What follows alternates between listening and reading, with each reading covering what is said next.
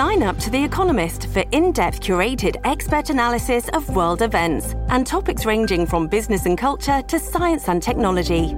You'll get the weekly digital edition, online only articles, curated newsletters on politics, the markets, science, culture, and China, and full access to The Economist Podcast Plus. The Economist is independent journalism for independent thinking. Go to economist.com and get your first month free. Okay, round two. Name something that's not boring. A laundry? Ooh, a book club. Computer solitaire, huh? Ah, oh, sorry, we were looking for Chumba Casino. That's right. ChumbaCasino.com has over 100 casino style games. Join today and play for free for your chance to redeem some serious prizes. ChumbaCasino.com. No purchase necessary. Full prohibited by law. 18 plus terms and conditions apply. See website for details.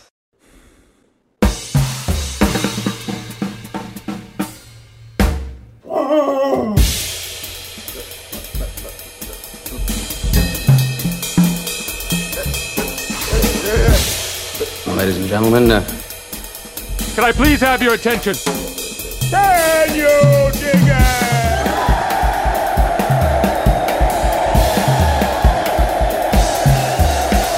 Greetings, dear listeners. This is Jonah Goldberg, host of the Remnant Podcast, brought to you by the Dispatch and Dispatch Media. Please go to thedispatch.com and check out our stuff. Uh, a lot of great stuff coming from all sorts of places. Uh, I don't want to give it away. Um, just check it out and um, become a paid member if you can. We'd really appreciate it.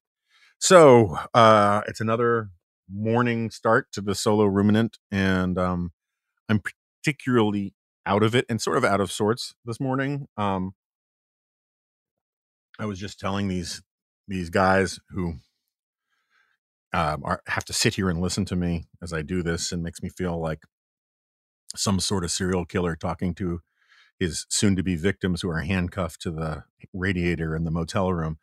Um, but uh, I was uh, telling these guys that um, uh, I, a friend of mine sent me this email from uh, sent me an email with this this couple day old tweet uh, by uh, someone you probably haven't most of you haven't heard of Ryan uh, Williams, who's the um, the uh, what is he? He's the president of the Claremont Institute and publisher of the Claremont Review of Books and the American Mind. Um, and uh, uh, I know lots of people like him, say he's a nice guy, all that kind of stuff. i I've probably met him. I don't remember, but that's entirely possible. Um, but he's routinely one of the most annoying.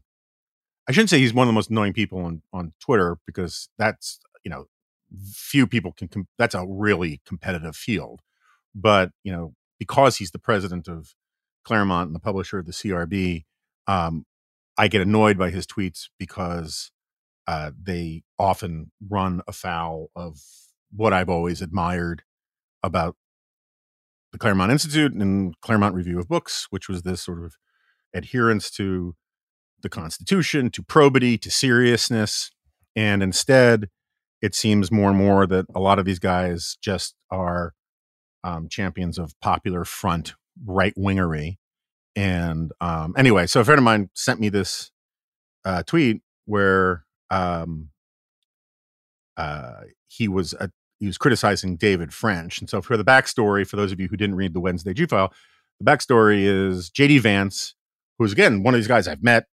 I, you know, nice guy, liked his book, think his heart's in the right place, but he's been saying some really ridiculous things um, as he is preparing, as I understand it, to run for senator in Ohio. And one of the things, and we'll talk more about this in a second, but one of the things he tweeted about was um, that JD Vance tweeted about was how we should raise taxes on the globalist oligarchy um, that that was part of that Zoom call about Georgia's laws, and and then maybe realizing that he was gutting into a weird place, he then backed up and said, um, "But there are plenty of good companies in this country, so uh, let's let's let's cut their taxes and only raise the taxes on the ones that don't pay good wages and um, are part of the globalist ol- oligarchy. And um, anyway, it was it was a dumb couple of tweets, particularly from a guy like JD who knows what he's talking about and knows that what he was proposing was in large part, uh, you know, unconstitutional. Anyway, to to punish corporations for their political speech is, is unconstitutional, and this used to be something that we used to celebrate on the right um, and advocate for. And that you know, remember Citizens United was this whole thing about how you know um, you can't stifle uh, corporate speech just because you dislike what they you know you have different politics and whatnot. Anyway, we'll get to all that in a second. Anyway, to David French pointed out on Twitter that uh, a lot of stuff that JD was talking about was just nakedly unconstitutional, and JD Vance's response was to say, "Well, at least I'm eh, I'm paraphrasing. At least I'm trying something. At least I'm taking action. Unlike David French, who doesn't believe in taking action. Blah blah blah blah blah." And um, I thought it was a really dumb and immature response, and also uh, JD's smarter than that. And I also thought it was a very left wing way kind of responding, which again we'll get to in a second. But anyway, I know this is a lot of preamble. Uh, I didn't realize that the president of the Claremont Institute had chimed in around then as well and uh, attacked David, saying, French can add preemptive surrender in the culture wars as a new principle. The old principle, his go to, always punch right. He's building quite the Vichy talent stack. Okay, so first of all, the idea here being that David is akin to a Nazi collaborator for pointing out something is unconstitutional is sand poundingly stupid. Um, and but the larger point that bothers me about this was that this is this is the kind of stuff you I expect from him these days and from a lot of people in in in that orbit and that makes me very sad because I I used to love the Claremont Review of Books. I will still occasionally read specific articles in there by by specific people, but uh, now that they're regularly publishing the garbage that Michael Anton's still clinging to, uh, I find it very difficult. I, I, I'm filled with dread to look at it for fear that there'll be more throne sniffing um, Trumpophilia in it, and um, and that makes me incredibly sad. Uh, I've learned a lot from a lot of those guys. I've written for the Claremont Review of Books. Um, I used to do events for Claremont. Uh, they used to use my quotes in the ads to in the magazine. Uh, they asked me to be the reviewer of the 10 year anniversary collection of the Claremont Review of Books, which I happily did, and it was glowing with praise. And now um, I'm embarrassed by a lot of the stuff that comes out of there. Um, and anyway, so I responded pre coffee um, to Williams's tweet. I remember when Claremont was defined by constitutional fidelity above all else and saw itself as a counterweight to the pandering and boob baiting fever swamp jackassery of grifters, hysterics, and fools. Now this guy is running the place. So sad. Now, I'm not going to delete it. I probably should have waited for my coffee before I sent it.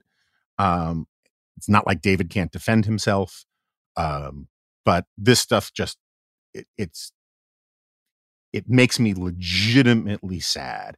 You know, they're giving like Lincoln fellowships which are these once considered prestigious things. I would now tell most of the young people who ask me about this stuff, you know, I used to get people who ask me for recommendations for, you know, these kinds of fellowships. I would tell them not to take them because they're, you know, taking people like Jack Posobiec, who's a Pizzagate buffoon.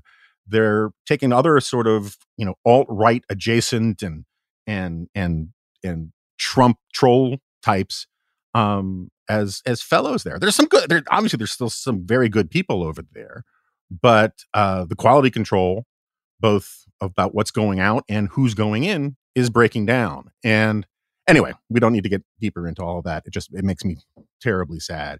On this larger point, which is something I talked about uh, in the Wednesday G file, which got an amazingly positive reaction. It really took me by surprise, um, in part given how hung over I was writing it because of the uh, Mike Gallagher uh, episode uh, which we can talk about in a little bit.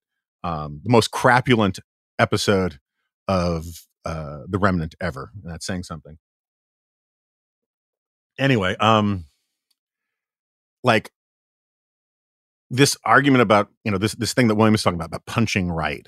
You know, um, never mind the uh, Vichy, you know, asininity.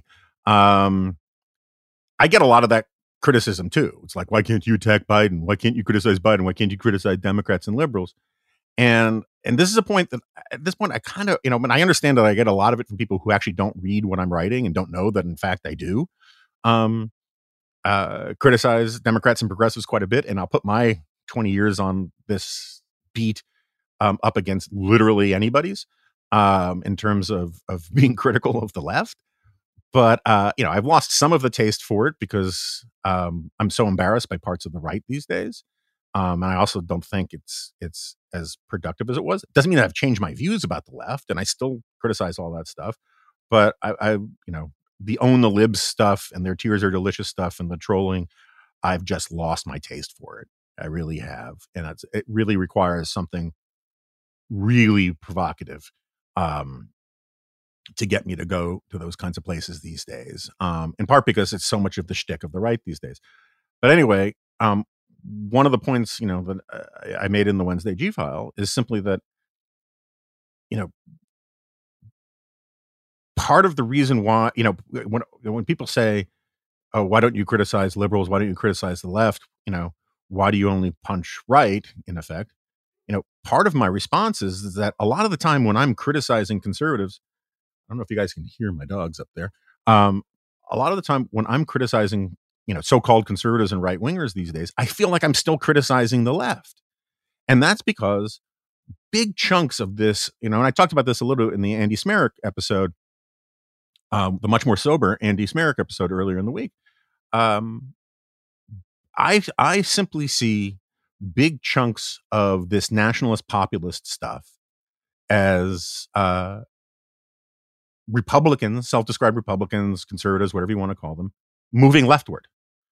And you know, I and I I I've I may be wrong about a lot of this stuff, but you can't tell me that I haven't done a lot of thinking about this. Um, you know, this is a big part of the premise of my first book, Liberal Fascism, was one of the reasons why it was slanderous to call uh, you know, American conservatives in the Anglo-American tradition Nazis and fascists is because Nazism and fascism aren't in the Anglo American tradition. Um, almost none of the thinkers that conservatives, you know, uh, lionized and and revered for most of the let's call it the last, you know, century. Um, none of them were in the um, the sort of Nazi or fascist tradition. You know, it wasn't, you know, you know, celebrating Friedrich Hayek isn't um, the same thing as celebrating Carl Schmitt. Now, look, I will grant you there is a very complicated, uh, weird micro exception in some parts of the Straussian world with, uh, you know, Allan Bloom and some of those guys really being interested in Nietzsche. But part of the problem is, is that Nietzsche was really abused and distorted by the Nazis and wasn't that much of a sort of a Nazi figure. But anyway, that all gets very, very, very complicated. My point is, is that when uh, people would talk about uh, conservatism being, you know, fascist and statist and all these kinds of things, they kept making it sound as if the further you move to the right in American politics, the closer you got to Mussolini or Pinochet, when in reality, the closer you got to uh, sort of hyper libertarianism. And um, and and so part of this had to do with the problems, uh, the problem with a lot of the political science that uh, comes out of mid 20th century. You know, the, the, the, the sort of one of the classic, you know, forms of this is the sort of this vital center kind of liberalism, which often gets misunderstood.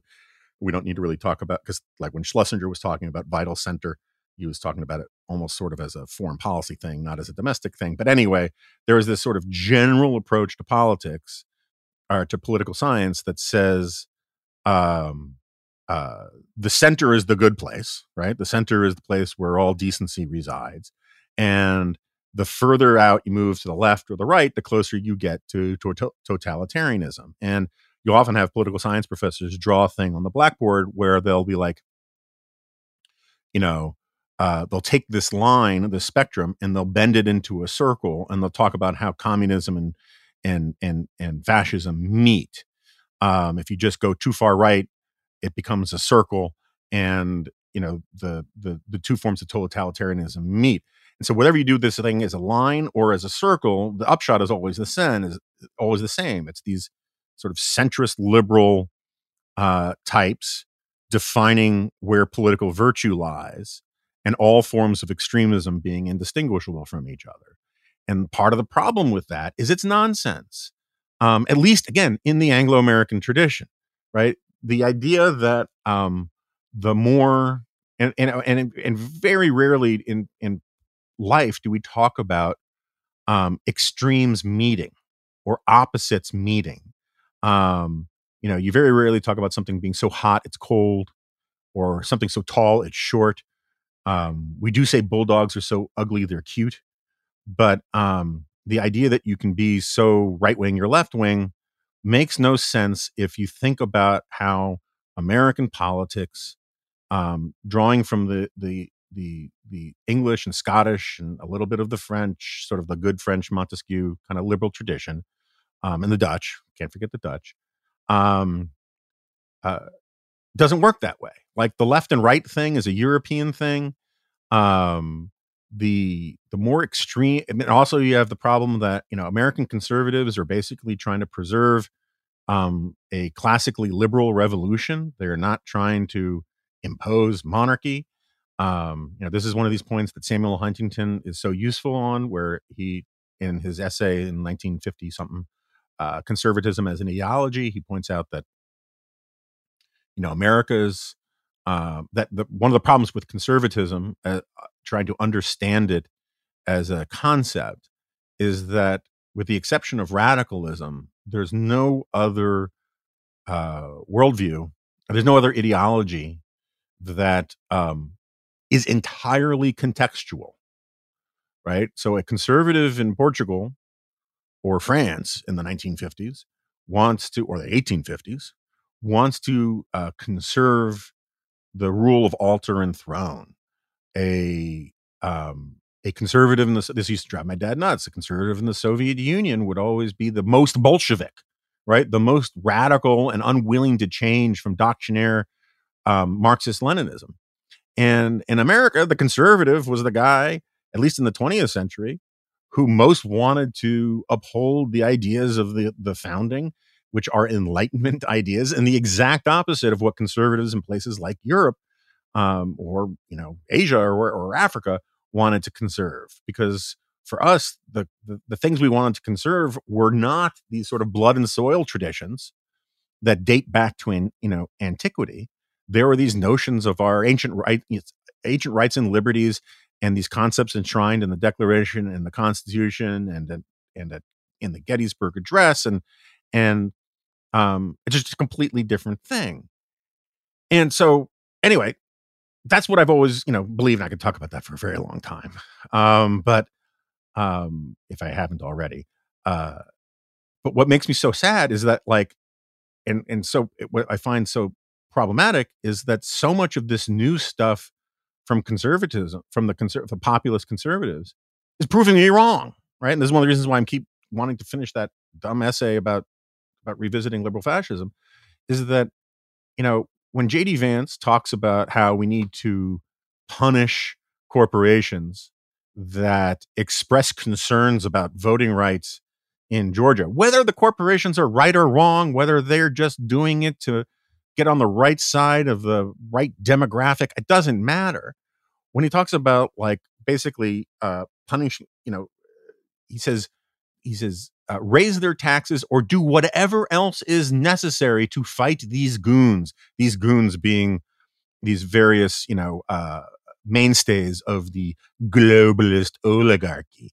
Um, and, uh, you know, that's not that's not conservative in the Anglo-American tradition. That's that's nationalist hogwash.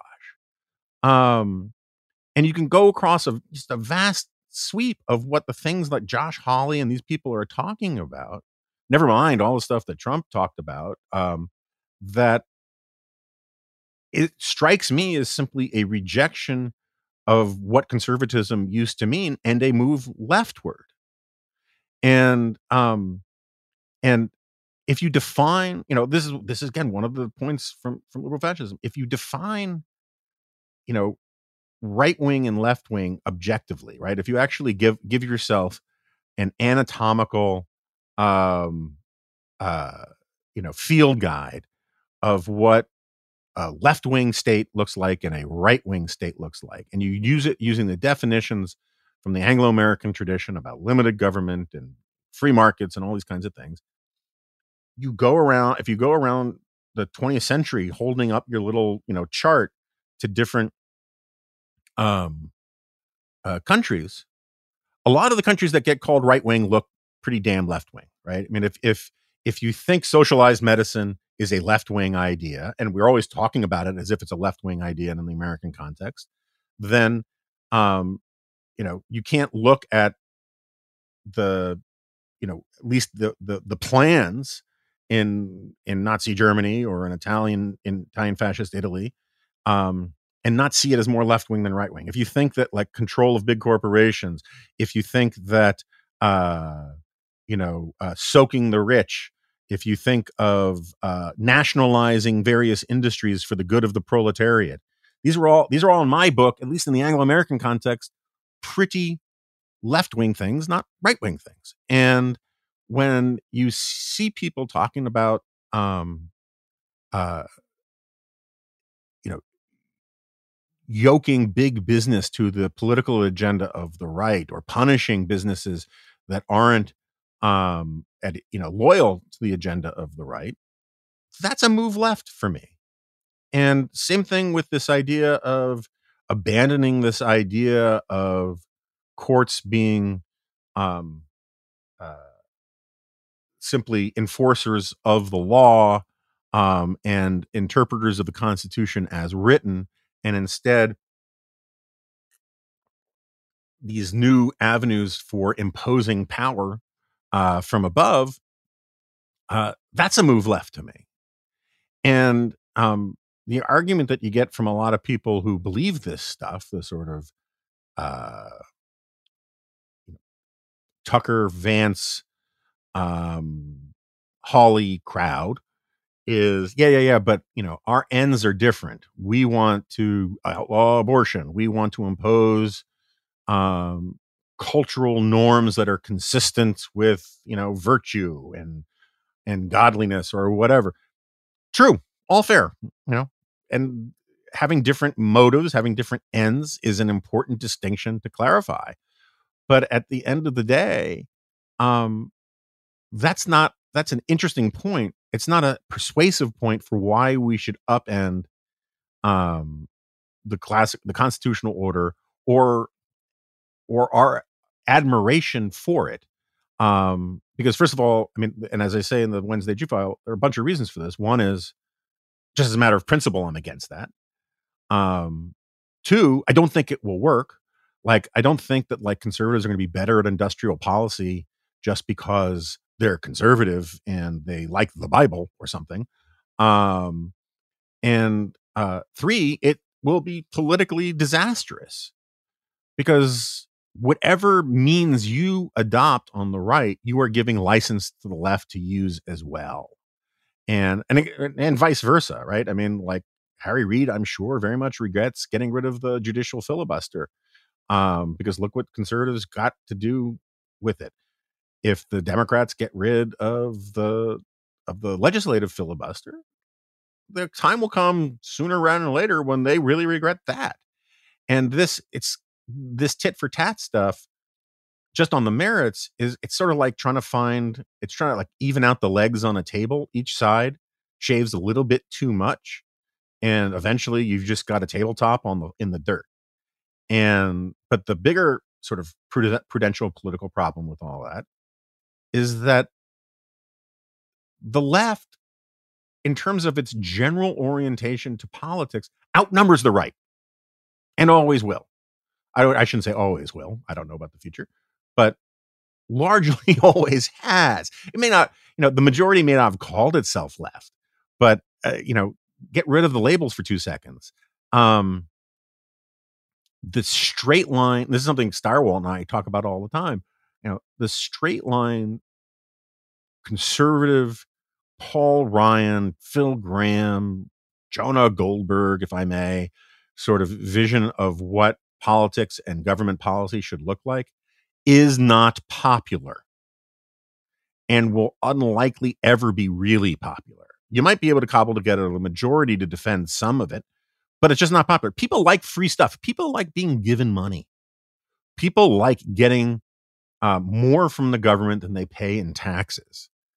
Um, and uh, people also tend not to think seriously about politics. Doesn't mean they're not smart. It means they're normal people thinking about other stuff. And one of the genius things about the founding, again, forget the left right stuff for a second. One of the genius things about the founding is that the founding fathers understood this as rules of human nature, not, oh, progressives are always good and conservatives are always bad, or conservatives are always good and progressives are always bad. It was that they understood that when you get large numbers of people together and they're pissed off, they're going to demand things that probably aren't good for protecting the the long term viability of the country um, that aren't going to be well thought through. That's why they created all of these buffers and filters and systems to let deliberation and compromise uh, work itself out. And um, that's the whole, you know, that's not the whole reason why we have two branches of the leg. We have two legislative branches, um, or why we make it hard to amend the Constitution. But it's a big part of it. Is just this idea of letting these ideas uh, you know sluice around a bit until they can get better absorbed into the soil until people have time to sort of ruminate on them and uh, if you want to get rid of all of these checks and balances that are inherent to the sort of classical liberal understanding of how government works you're going to get yourself into a hot mess and those those mechanisms again, they may not be good right now for Republicans. Although, again, that's the other thing is I don't get, you know, all of these silent majority people, they think that there's this vast reserve army of white blue collar people who agree with ultramontane post liberal integralism. They don't. You know, I mean, a lot of the issues that the system as constructed are protecting, like gun rights, um, like freedom of worship, these things are uh, you know the more you get rid of the anti-majoritarian elements of the bill of rights or of the courts or just our constitutional structure the more likely those things are going to be in jeopardy. And you know and lastly i just find that this stuff is just uh, as a matter of punditry counterproductive. The way trump governed and the way trump supported act, supporters acted is one of the reasons why you got biden.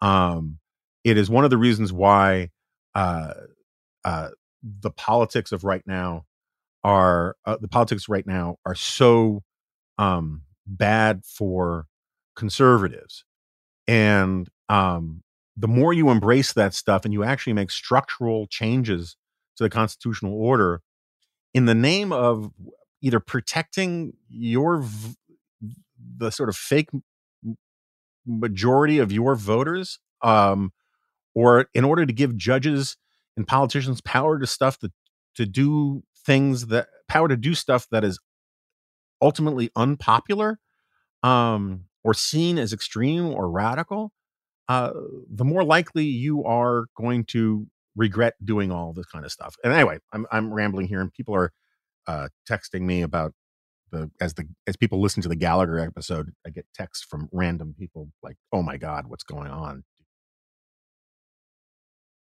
let's talk about the court packing thing for for two seconds. And I, you know, I've talked about this a bunch before.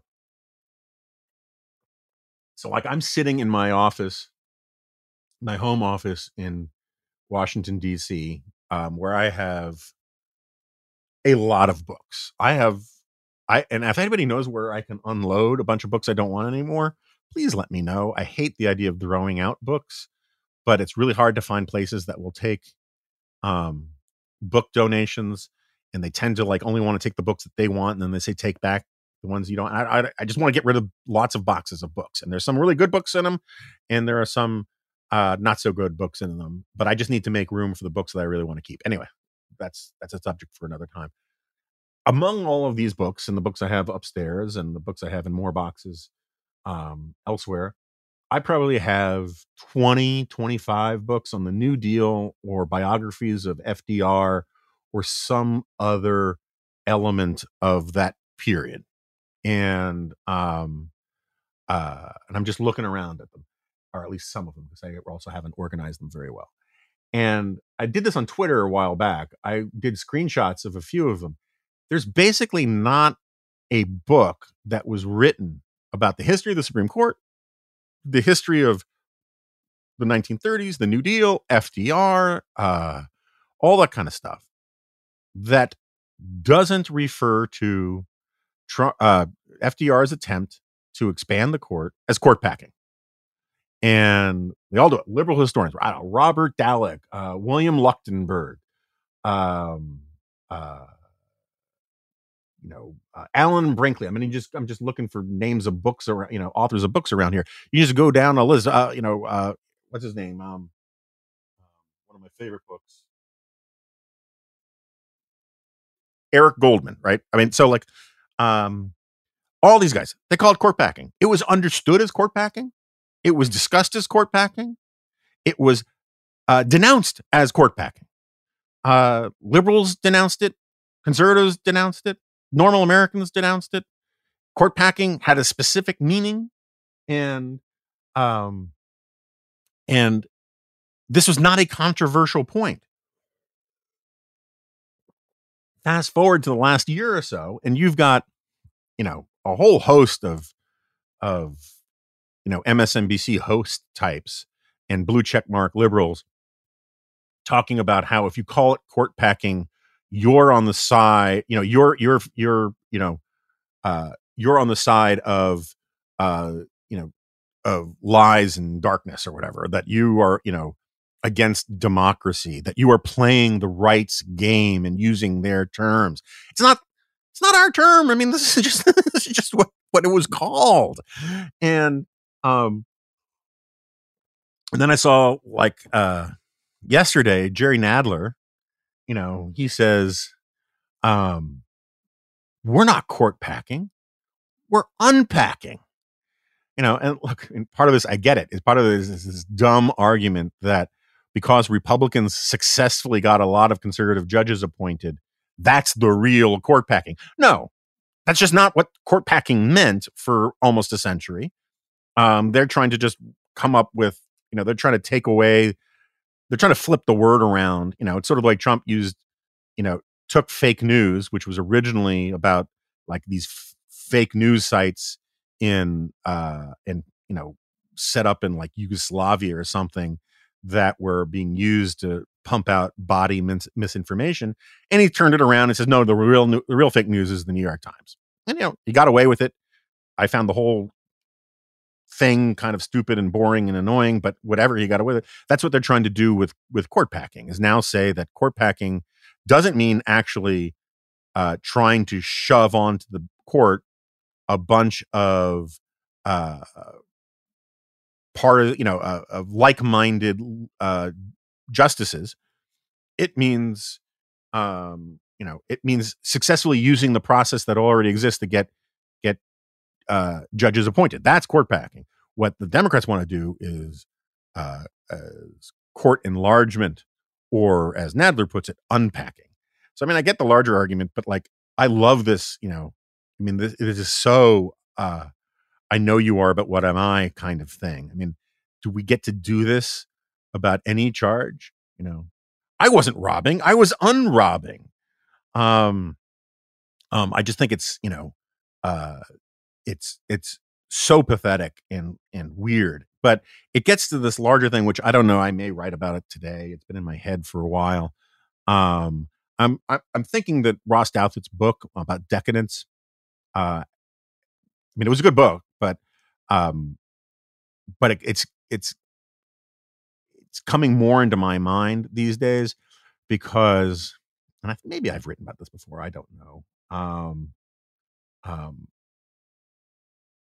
but there is this um you know part of his argument is that we're just recycling a bunch of stuff culturally and you know that's part of it but another part of it is is that some of this has to do with the fact that we don't that we've conquered virtual space, digital space, um, screen space uh, in really impressive and unimaginable ways. You know, we're really good at manipulating ones and zeros, but we've kind of stalled on the physical stuff.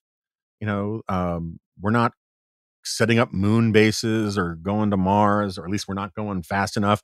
We don't have jetpacks. You know, we got lots of stuff on our phones, but we don't have like, you know, giant pneumatic tubes that, you know, whisk us from one end of the country to the other. And I think, you know, I mean, uh, like Peter Thiel and other people have, have made these these points as well. Um, but I think that one of the, what, what I've been thinking about is that a lot when a lot of intellectual energy um, just sort of like big reserve pool of creativity and dynamism cannot find expression in the physical world you it finds undue expression in the call it the i don't know the artistic world the the world of of symbols and concepts and entertainment and and and words right words and ideas it becomes it goes there and i think you don't have to get too highfalutin and neuromancery here to see that that's happened, right? That you know the best and brightest are either moving into the world of finance, where they're moving numbers around in ever more complicated ways to make money, or they're moving concepts and images around in new and interesting eh, ways. Um, and um, and I think that this kind of has an analog with uh, the um, um, this sort of this point I've been making about how campuses are exporting their culture. People stop texting me, jeepers. Um, uh, uh, you know, in a on a college campus, if you're in some sort of poli sci or philosophy or history seminar, um, the trick now really isn't mastery of like the history. Maybe it is in grad school still, but for a lot of the time, it's really just mastering the concepts of and and and learning how to speak the lingo and learning the shibboleths and finding new and creative ways to call something racist or sexist or transphobic or or or whatever.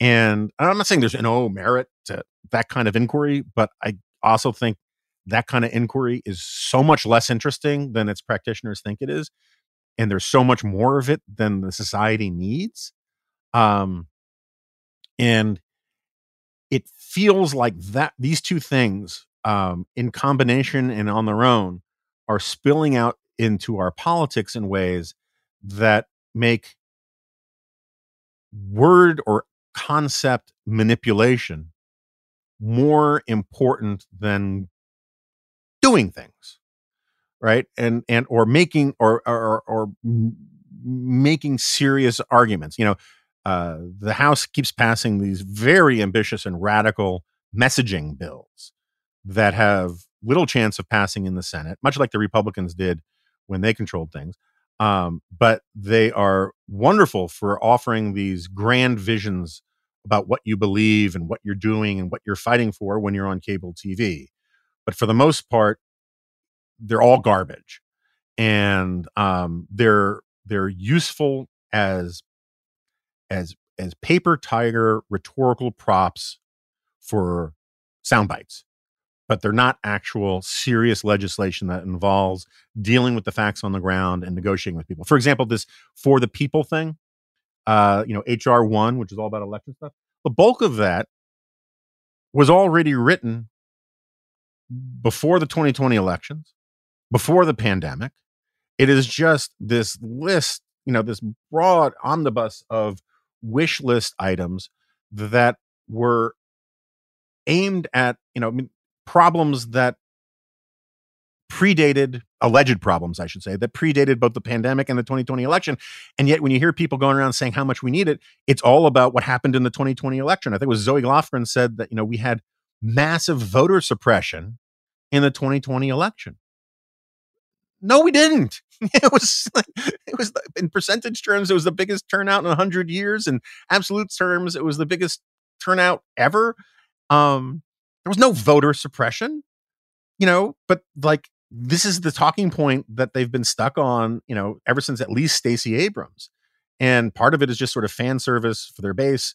It tells them that we live in this oppressive society and blah, blah, blah, blah, blah, and that the reserve army of the proletariat, if they can only get their class consciousness and be able to like uh, get to the polling places because they've been, which they're denied the ability to do, that we will have super majorities for all time. And it's all garbage. My only point here is about the, the messaging legislation is that it's all about messaging. It's not about, you know, facts on the ground, real problems. It's not even about facts of the Congress where you're trying to build a coalition to pass something. It is just, you know, what will sound good in on, you know, on the Rachel Maddow show kind of garbage or with uh, Joy-Ann Reid kind of garbage. And uh, in the same way that a lot of the stuff that Republicans in the House were trying to do was just messaging for Fox and for for getting talking points for for Trump to say. And but it, it's bigger than that. My point is is that like so you look at the court packing thing. You call it court enlargement. You say court packing is not is a right wing term that's illegitimate, and you um, talk about how it up you know you know when you use that kind of language, you're upholding structures of oppression and white supremacy and yada yada yada. Um, you can do the same thing with uh, you know with infrastructure there you know basically because infrastructure has a positive meaning it is basically shorthand for good in our politics um, based upon polling uh, that if you can if you can convince people that an infrastructure bill is infrastructure it doesn't matter if it's actually infrastructure it's just the words matter and um and there's so much of this kind of wordplay stuff. I mean, the one I'm a little more sympathetic to, not that I agree with it, but I, th- I think it's a defensible argument, is when Biden says, look, I'm being bipartisan because a lot of Republicans support what I'm doing. Again, that's based on the polling, but I think it's probably more right than wrong.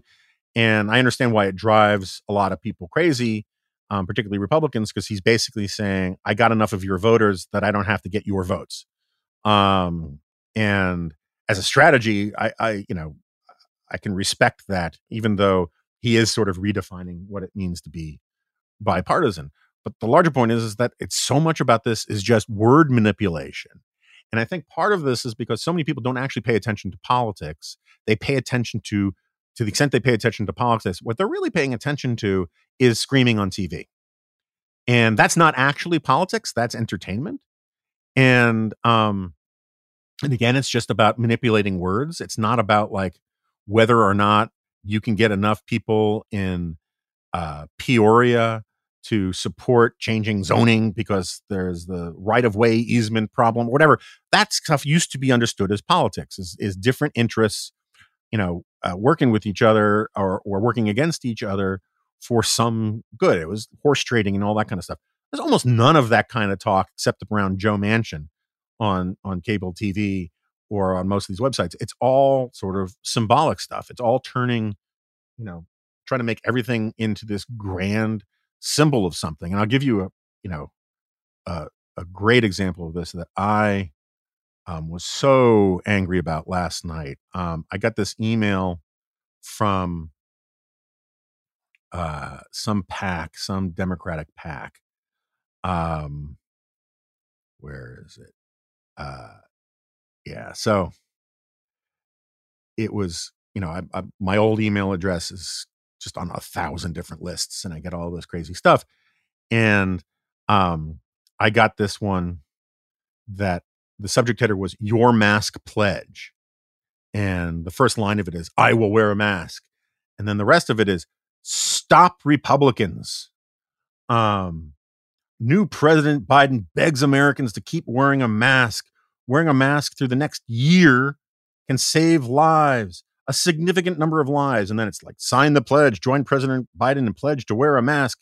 Jonah, we're so grateful to have a president who takes COVID 19 seriously. President Biden is right. Wearing a mask is the best way to slow the spread, blah, blah, blah, blah, blah. But we need Democrats from every state, including your state, Jonah. I don't live in a state, to pledge to wear a mask for the rest of the year. It's the only way to protect Americans. Jonah, we need 25,000 progressives to pledge to wear a mask today. Add your name to represent Democrats. Sign the pledge. Join President Biden pledge to wear a mask. Thank you for doing your support. And then it's, you know, goes on with like, you know, you know, give me money stuff, and it's it's from the Stop Republicans um, uh, fund, um, and it's part of the Democratic major Democratic Senate Majority Fund. Yada yada yada.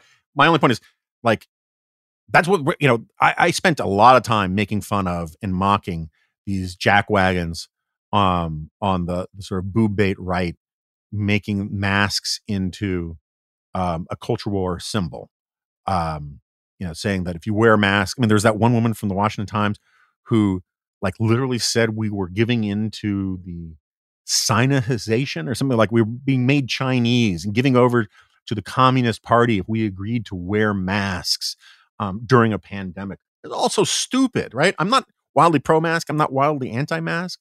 Same like with like vaccine passports. I'm not wildly vac- pro vaccine passport or anti. I think there are prudential arguments for all of these things in specific places and not in others. Um, and this effort to sort of uh, reify these things and make them into these grand symbolic um, fights between you know good and evil are grotesque and dangerous. Um, and now you're seeing it from the left. And I, and I, I can't remember if I've said this on here before, but I really think that we're heading into a time where we're going to see more craziness from the sort of the intended audience for this kind of you know um, asinine email. Uh, we're going to see more craziness from the "I don't ever want to take masks off" crowd than um, uh, from the anti-mask people, because the anti-mask people at this point, um, it's getting easier for them not to wear masks. You know, and we're heading heading towards herd immunity.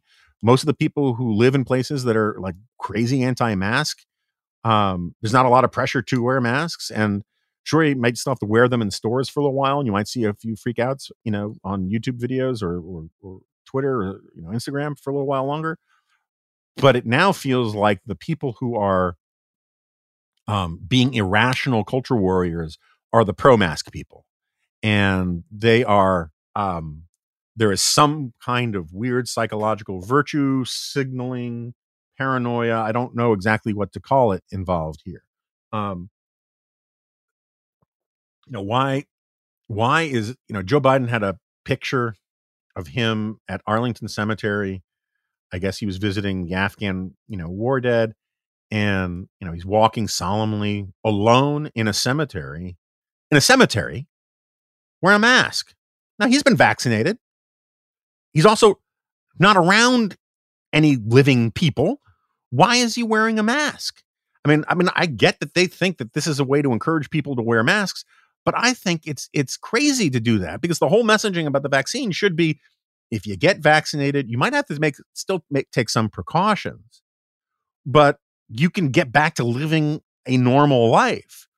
Why is the guy is social distance? I mean, even in the height of the pandemic before the vaccine, he could have not had his mask on. And the signaling that we're getting here again is this weird um metaphorical symbolic um, words matter more more than reality kind of approach to to this stuff and it kind of creeps me out. Um, anyway i got to think through this more before i get further into weeds on it. But i should close since i mentioned the afghanistan stuff on the afghanistan stuff. Um, i wrote my column about it today um, it's up at the dispatch uh, look i i get wanting to get out totally um, I would very much like to believe that getting out is the right thing to do. And I am open to the idea that this will work out well. And I'm I'm being utterly and totally sincere. I really hope it does. I hope it does. I hope the Taliban has gotten tired of war, has gotten a taste for, you know, being responsible. I hope that these um these very serious gains in terms of women being able to go to school, about uh, life expectancy. Um, I, I, hope all of those things continue in Afghanistan. I hope that um, it doesn't, and obviously, I hope it doesn't become a terrorist safe haven and all that. Um, I just don't find any of the arguments that that's the most likely scenario very persuasive. Um, again, hope I'm wrong, but you know, first of all, uh, you know, when Biden says, and the White House says that this has to be a that it can't be conditions based because um, uh, a conditions based withdrawal is a recipe for staying there forever. Um, uh, the proper and reasonable and common sense way of interpreting that is that what they're really saying is this is unconditional withdrawal. That's what not conditions based means. It means unconditional. And that's what we're doing. We're unconditionally leaving, regardless of the facts on the ground. And we've set the, the deadline date as September 11th. Now, I, I couldn't get into detail about this in the column, but I think picking September 11th as the deadline date, the 20 year anniversary of September 11th, is grotesque and idiotic. I don't get it. You know, Biden has this thing, and this is not like a recent thing, this is all his life where he has batty ideas about how foreign policy works. Um, I remember reading about how after 9 11, he uh, his first response was to tell his staff, he was like the chairman of the Foreign Relations Committee at the time, was to say, you know what we need to do? We need to like send Iran $150 million or some number like that. Just to show them that, you know, this isn't about them, we're not mad at them, or or something. I don't I still don't really understand what the point of it was. And his staff just all kind of looked at their shoes and hoped the thing, the, the idea would go away. I don't know who at um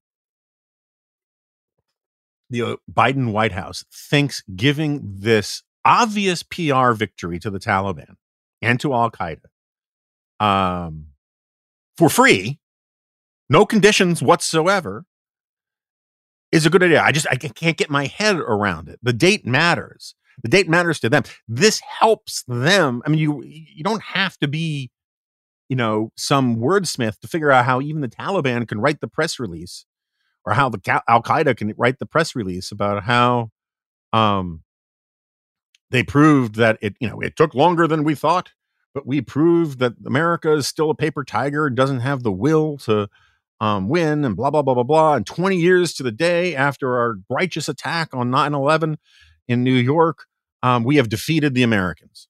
Uh, uh you know, you couldn't pick some other date.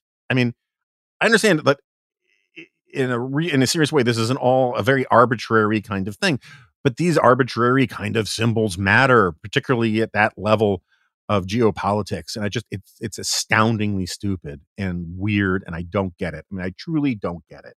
Unless they have some great polling that it is it is or they're they have this eye, eye towards history that they think that this will have deep and powerful and positive meaning on for American voters or his place in history to tie it to this date. Um, but I don't get that. I don't get why that would be the case either, and certainly not considering that we're in effect surrendering. Um, um, it just it's it's batty to me, but also like on a broader case. Look, and uh, I should say also, uh, you know, more importantly, when they say it's not conditions based, they are conceding that um they can't that they that they that they can't do the job, right? I mean, let me, let me put it this way. Um the in the pre-brief in the briefing that the White House did with the seniors, you know, senior advisor that they didn't name, you know, they go into a lot of detail about this. And then Biden in his speech gets into some detail about this. Um, they still claim, and you should read Eli Lake about all this as well. Um, they still claim that they can do the counterterrorism operations that they need to do um, with drones and with other assets that aren't in theater. Right? We're going to give up a massive airbase, which is a pretty useful thing to have. If you know, if we're if we're serious about competition with great powers, um, is the important thing, which is what the strategic review the Biden administration is talking about is, is like stop looking backwards at terrorism.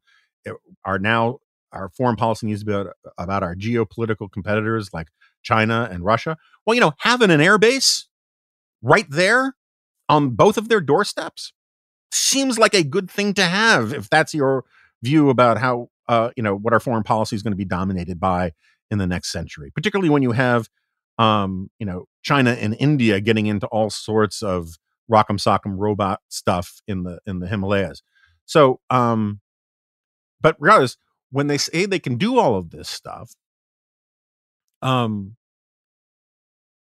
they, I, I'm not persuaded at all. The idea that going to just like launch drones out of Pakistan, that Pakistan is going to let us do whatever we need to do out of there when, you know, as Eli Lake, you know, points out, uh, you know, Pakistan played this game of footsie with the Taliban all of this time. They threw the guy, the guy who helped us get Bin Laden is still in jail. Um, uh, the idea that somehow they're going to let us use them as you know our new base of operations to do what we need to do when we need to do it, I just think it's nonsense. And um, and they're conceding that. That's my point. Is that they're conceding that point when they say this isn't conditions based. Um, because uh, when you say it's not conditions based, you're basically saying uh, uh, we just give up, right? And that's actually what Colin Powell said in the Washington Post. And it's you know, and I find this this utterly baffling um, statement where he says, uh, I'm quoting from memory, you know, uh, we've done all we can do. And besides, look, you know, the Soviet Union did the same thing. They just got tired and they left. And and who remembers that? Or how long did anybody remember that? Now, I don't I don't know what the hell he's talking about with this. How long did anybody remember that? Um, because who cares how long people remember that? I mean, is this purely like some sort of um, political calculus about why we're doing foreign policy? And as long as people don't have a long memory about it, it won't matter in the next election. I honestly don't get what he's talking about there. But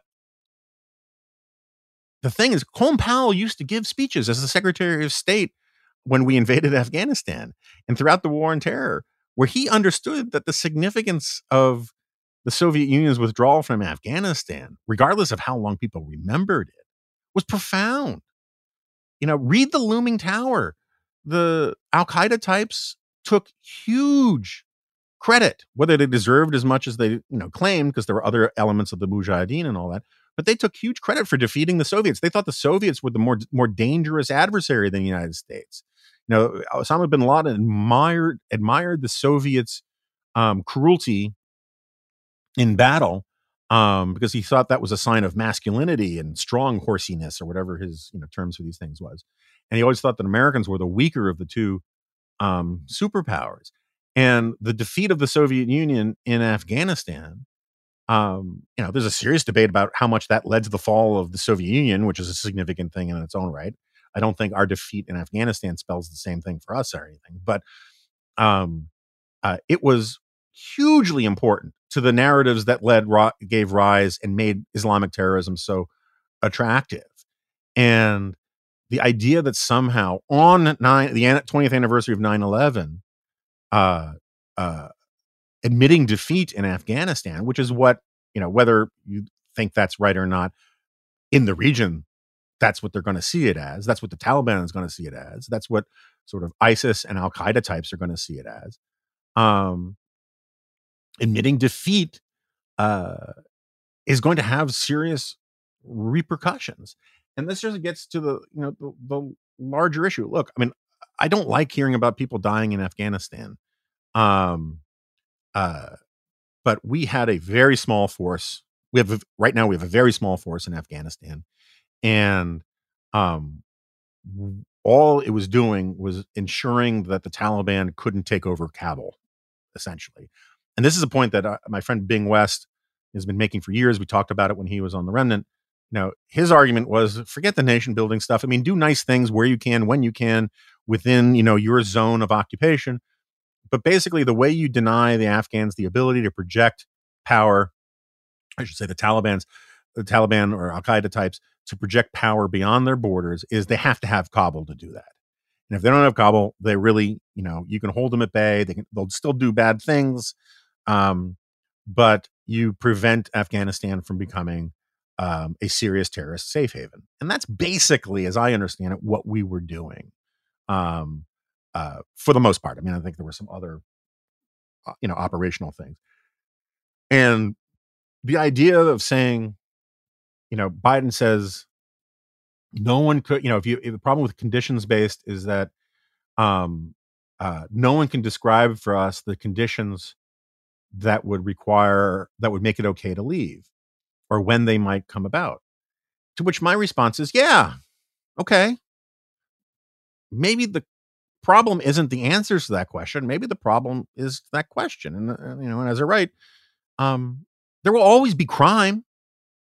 We don't say, you know, we got to get rid of the cops because we can't, no one can answer the question of what the conditions will look like when we won't need cops anymore. We don't say we don't need paramedics because no one can describe the conditions when people won't have car accidents or heart attacks anymore.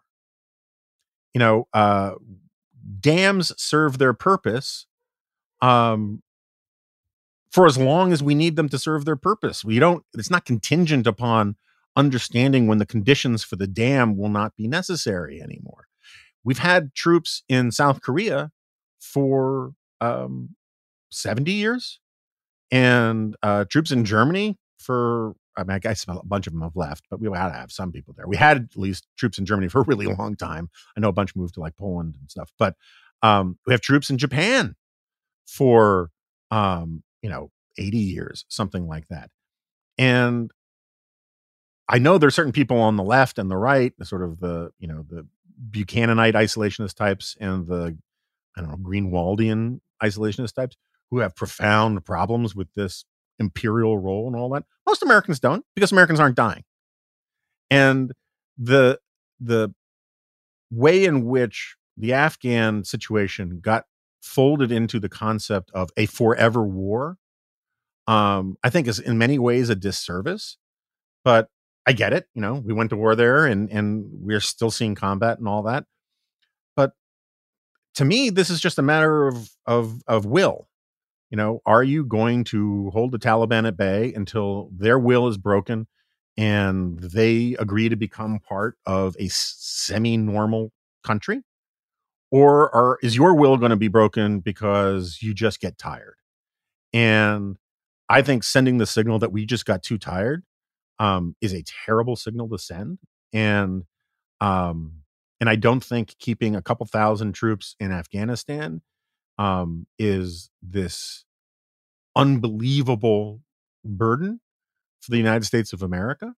Um, I think maybe one of the things we could have done is recalibrate our posture there so that it was explicit what that role was, which was just simply, you know, we're going to protect what we have and we're going to produce a couple generations of of smart, well-educated, um, you know more reasonable Muslims and secular types who allow women to go to school without having their faces burned and and with acid and and allow and and and doesn't round people up and put them in stadiums and and murder them wholesale for being heretics. Um and in the process of doing that we're also going to hold off we're going to prevent the taliban from ever being able to turn afghanistan into a terrorist safe haven that seems like a totally like sellable position. Um, but we decided not to do that. And I think one of the reasons we decided not to do that has a lot less to do with facts and reality on the ground or persuasive arguments or any of that stuff I was talking about before. It has to do entirely with symbolism and and and and word manipulation and um and I, look, I understand that's always been part of politics, but uh, it's swamping everything now and i think that's that's dangerous and i think we're going to get to a place where if we don't have what confucius called a rectification of the names um things are going to go pretty cattywampus pretty pretty badly. Um and um but i can talk about that more another time. Uh lastly i want to say thanks to mike gallagher for being such a good sport i mean in fairness this was his idea to do this uh, drinkathon um, half baked ideas episode. Um, I want to apologize to people who think I was outrageously overserved by by myself. Um, I think that's a fair criticism. Um, I just kind of you know I just kind of lost track, having fun in the conversation, and I think in the last little bit I was I I I I have not listened to it. I can't do it because it'll make me cringe but I am told by reliable observers and listeners that I was starting to show my tipsiness by the end. And um, I know it's not entirely professional, but it was a fun thing to do. I didn't get to cover all of my half baked ideas the way I wanted to. I still have more half baked ideas. um, which I'm trying to figure out if I should save or if um, we should let them loose here. I don't. I think I'll just hold on to them for for a little while longer, at the very least. Um, but it was a lot of fun to do. Um, I hope people who listen to it listen to it in the spirit with which it was intended. Um, and I'd be very happy if um, uh, we start having a like I, I told Gallagher the next day we were texting because he was like I'm trying to figure out whether or not I destroyed my my political career last night and um and I was telling him I've already made uh my euphemism for having a mild hangover. I was podcasting with Mike Gallagher last night um because uh, I felt it and um um uh, but it was a fun time and give it a listen and uh, give a listen to the Andy Smarick episode too. I, I, I, enjoyed that, and he was also a good sport for indulging my um, my tantrums. And oh, and by the way, you remember I talked. La- I think it was last week. I talked about this idea of doing sort of like the, the the supplementals on the Revolutions podcast of just doing sort of semi-read things. Well, I, I recorded one yesterday um, I don't know when we're going to use it or how we're going to use it quite yet. I did it on social Darwinism. Um, we'll see whether it's good enough to run, and then I'll get your feedback from you guys. But um, I think there's some potential there. And uh, I'm recording a new glop uh, later this afternoon. So if you're a glop listener, um, look for that. And um, other than that, I guess I'll just see you next time.